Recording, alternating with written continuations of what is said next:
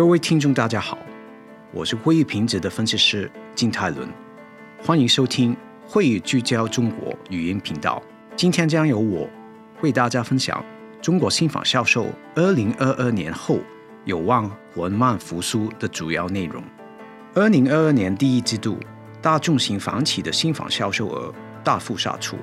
其中许多房企同比降幅达到百分之三十到四十五。市场一方面担心房价会进一步下滑，另一方面担忧财务受困房企可能无法竣工，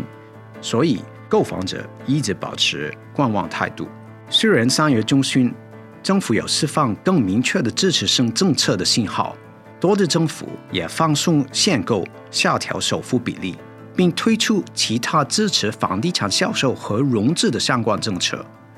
但同时。新一波新冠疫情使得各地政府需要实施不同程度的卸照限制，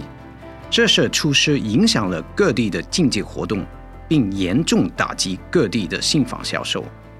会议认为，虽然政府政策坚定转向，有望提振中期新房市场程序，但是2022年新房销售情况明显低于我们此前。同比百分之十到十五跌幅的预期，而更接近我们在去年十二月份房地产行业流动性压力测试报告中提及销售额同比下跌百分之三十的情况。所以，我们下调全年新房销售额将会下滑百分之二十五到三十。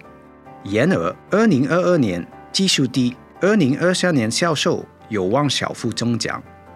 会议认为，房地产市场近期的困局将导致重汽板块的结构性变化。国有房企和在当前环境下财务稳健并还能获取融资的民营房企，有望在中期取得大量市场份额。以上是本期全部播放内容，感谢大家收听。如果想理解更多详细内容，可以访问我们的网站。www.fitchratings.com/china，